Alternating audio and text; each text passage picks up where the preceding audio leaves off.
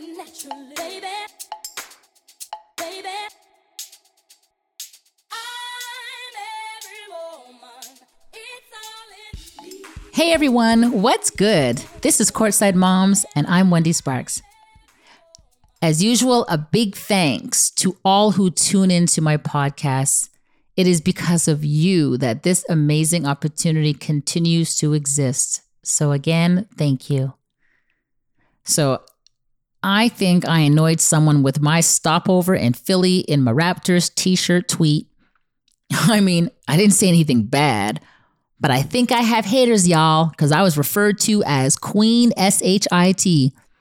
Yeah, I just spelled it like I'm in grade school, but it is what it is. Those who know me or are well acquainted with Wendy, they know that I come in love and peace. So everybody else, say as you will. Anyhow, moving on. Game three, what can I say?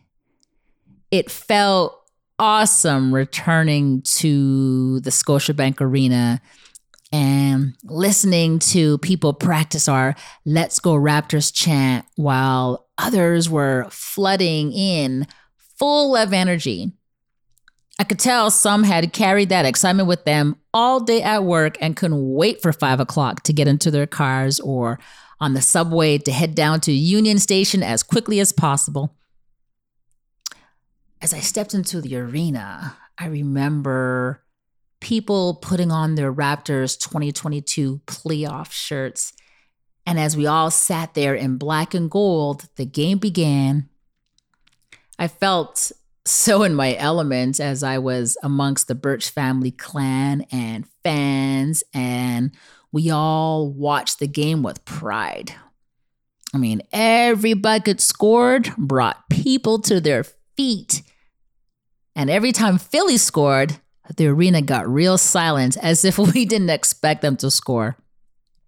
Cheering for our Raptors came easy.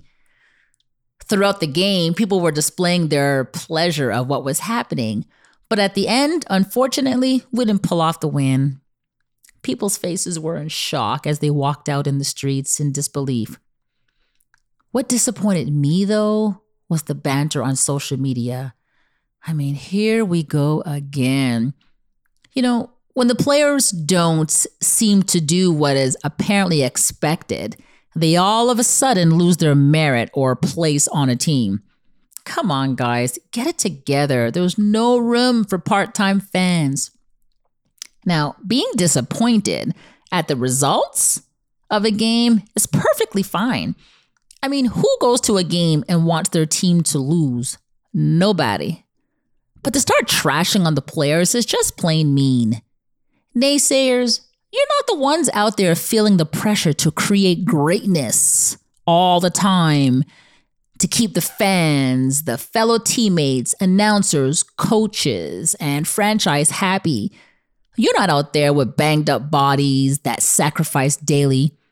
You just sit there and wait to criticize. True fans stick it through. This team has so much potential. But if the naysayers can't be patient, then jump off the bandwagon.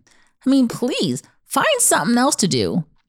Raptors fans are loyal and stand by their team through wins, losses, injuries, and more. Don't love them and then hate them under the same breath. So when I read through my tweets, Liv to Reed said, "They fought hard, proud." I keep thinking about how they weren't even expected to get this far, but they bet on each other. Live to Read? Yes, you are absolutely right. I completely agree. They did bet on themselves. And look, they accomplished making it to the playoffs. Manish said, "I had traveled to Europe during the twenty nineteen final run. I traveled in my Raptors t-shirt I bought at the Toronto airport. Wore it with pride. Was in Turkey when we won the championship. Didn't change my t-shirt for two days. Let's go Raptors. Hashtag we the North." Manish, you see, that's what I'm talking about. About being a true fan with pride. no matter where you are on the planet, let's represent. Always show your team how much you love them. Separate the Magnets said, tough finish, but good to remember the sun will come up tomorrow regardless of game outcome.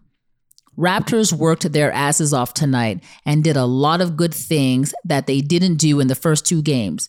Young team with at least one game left in the four one six. Hashtag We the North. Man, exactly my thoughts. Our guys played with heart. We can't dwell on the past. Instead, let's learn and grow from it. And the last one for today is from Jessica. And Jessica said, my heart hurts for our Raptors, but they will regroup. Their fight, their drive, their improved game. Still games for our Raptors to win. Keep the faith, hold good thoughts, and send love. Say a prayer for healthy, better days ahead. Real fans like Raptors, stay the course. Jessica, you pretty much just summed up everything that I just said. Oh, by the way, a special thanks to all the PlayStation and Xbox coaches that are flooding my inbox with their reasons why the Raptors lost last night's game. I mean, I'm not even on the coaching staff, but I'm getting these tips and tricks. It makes me wonder then what Nick is getting. Anyway, well, Mister Nurse, you can send them my way as I'm sure you have less time than I do for that. But I promise to forge you only the good ones. Join me weekly as I will be speaking about various topics. If you have any suggestions, please let me know.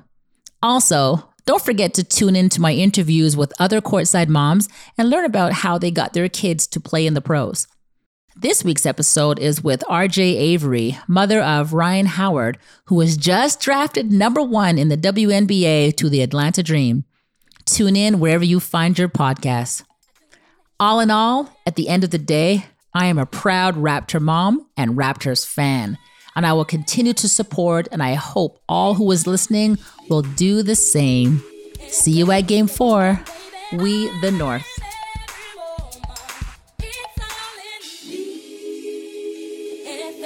You won't done, baby. I do it naturally.